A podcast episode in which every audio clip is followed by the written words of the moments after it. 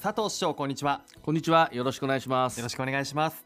さて市長、はい、もうあっという間に2014年も過ぎましたね、はい、1年を振り返ってみますと今年もいろいろな出来事があったと思いますが、はい、市長ご自身にとって2014年はどんな1年でしたか、はい、あとは特にね印象に残っている出来事などいかがでしたか？そうですね、まあ、今年はですね漢字一文字にすると、はい、えー、影響の今日響くっていう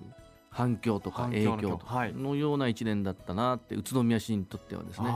結構あのジャパンカップサイクルロードレースとかまたあ年リンピックの宇都宮の大会とかですね、あるいはあ行政の中でネットワーク型コンパクトシティという、まあ、コンパクトな街を宇都宮のいくつかの拠点に作ってそれを地域内交通デマンドタクシーとか、LRT とかバスとか、そういう公共交通をどんどん充実させて結んでいくという、まあ、ネットワーク型コンパクトシティ、まあ、これの構想をまあ打ち出していますけども、はい、国もそういう方向で動き出したんですね。なるほど。でそれに合わせて国だけではなくて各全国の市や町から、まあ、議員さんとか首長さんが視察に来てるんですよ、うん、まあ、そういうことで反響があったのかな影響があったのかなということと宇都宮からまあ響くような政策が発信できたかなっていう、まあ、そういう年だなと思いますね。あとはあの主な、まあ、ニュースではありませんけども、はい、出来事としては、うん。やはり3年ぶりに餃子消費量が日本一になりました、はい、また、えー、宇都宮出身のジャズ演奏家の渡辺貞夫さんが名誉県民になられましたよね、はい、もうジャズ界では真のレジェンドですよね、でジャパンカップサイクルロードレースに過去最高の12万1000人が観戦をされたと、この3つが私にとっては、まあ、主な目立つニュースではないかなって思います。はい、はい。サイクルロードレースの話も出ましたけれども、はい、僕の中ではこの時宇都宮で初めてシクロクロスの大会がね、ね、行われて盛り上がりましたし、ね、あとはですね宇都宮ブリッツェン、はい。J プロツアーで2度目の団体総合優勝をね、はい、そうですね。果たしましたよね。素晴らしかったです。はいあのー、そしてもう一つ餃子のニュースがあったでしょ？あ餃子祭りですか？餃子関連ニュースですね。餃子餃子祭り。そして餃子像、うん、これが JR 宇都宮駅西口の1階に陰にありましたでしょ、はい、あれがいろんな方のご要望ご意見で、えー、ペデストリアンデッキ2階ですね、2階部分に移設をいたしました、ね、全国にね発信されてね餃子様々ですよね、えー、とってもね目立つ場所に移設されましたよね、はい JR 駅の2階のペデストリアンデッキ、はい、そうですね、あそこはこう2階に餃子像を連れていくために、はい、あの餃子像の土台をシェイプしてそうです、ね、あの軽量化したと、はい、軽量化をしたため餃子像の高さが低くなり、うん、こう今までできなかった餃子像と肩を組むっていうことができるようになったと。肩を組んで自撮り。はい。自撮りをしたり撮ってもらったり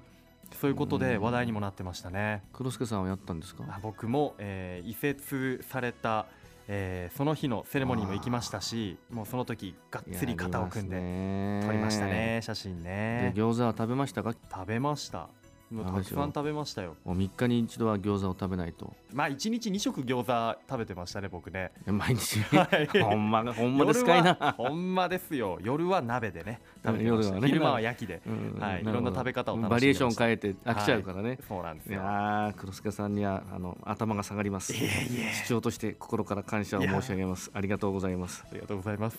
その他にもねいろいろありましたね今年は。百人一首の全国大会っていうのを初めて開催したんですね、えー、百人一首ゆかりの地宇都宮ということで、えーうん。まあ、宇都宮としてはあのいい大会を開催することができたと思います。ぜひあの小学生は授業で、えー、取り行ってますけども市民の方にもね百人一首をえー、ぜひこよなく愛していただければと思います、うん、実際にやっていただけると、はい、本当に愛情が湧いてくるんじゃないかなと思いますし、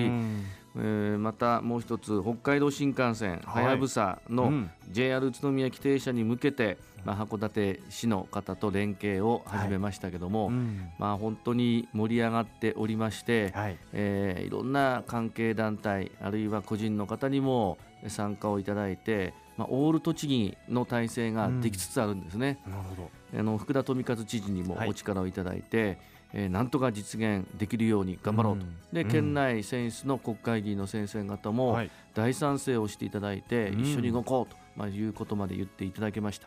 商工会議所あるいは連合自治会またまちづくり協議会、はい、そういった方も、えー、賛同していただいて、署名というかの要望まで出していただいたんですね。まあ、ここまでの盛り上がりと今までなかなかなかったと思いますから、まあ、実現に向けていい環境が今できたと思っています。なるほど。じゃあそれに関しては手応えがだいぶあるということ、そうですね、ね、北海道までね新幹線で行けるわけですよ。宇都宮駅で乗って、今までは東京まで出て東京から山手線で浜松町で降りてそこからモノレールで、うん、モノレール乗って。いや大変ですよね、乗り換えがね。飛行機乗るのもね、はい、乗るまでも大変でした。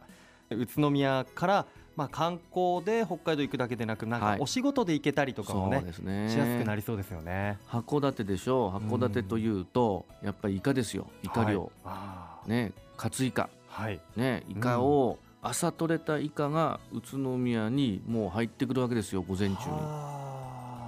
すごい、ね、じゃあもうランチにカツイカも食べることも夢ではない。カツイカを食べられるんですよ。イカ納豆も食べられるし。あ楽しみですね。ねなんか餃子とのコラボレーションなんかあるかもしれないですね。なるほど。あとはね最近だとこう街中でイルミネーションでは、はい、こう学生たち宇都宮の若い力がね、はい、あの十分に発揮されましたよね。いや市長今年1年を振り返ると、はい、市長ご自身にとっても宇都宮市にとってもさまざまな出来事がありましたよね、来年もさらに良い1年でありたいと思います。そうですね。その通りです。さて年末年始飲酒の機会増えると思います、はい、特にドライバーの皆さんは交通安全に気をつけていただきたいですよね。そうですね。あの毎年お願いしてますけども、はい、えー、今回も重ねてお願いをいたします。飲酒運転は絶対にしないそしてさせないを徹底していただきたいと思います。はい。交通安全に心がけて、はい、人にも環境にも優しい運転をお願いします。お願いします。佐藤市長今年1年間本当にありがとうございました。また来年もよろしくお願いいたします。こちらこそ来年もどうぞよろしくお願いいたします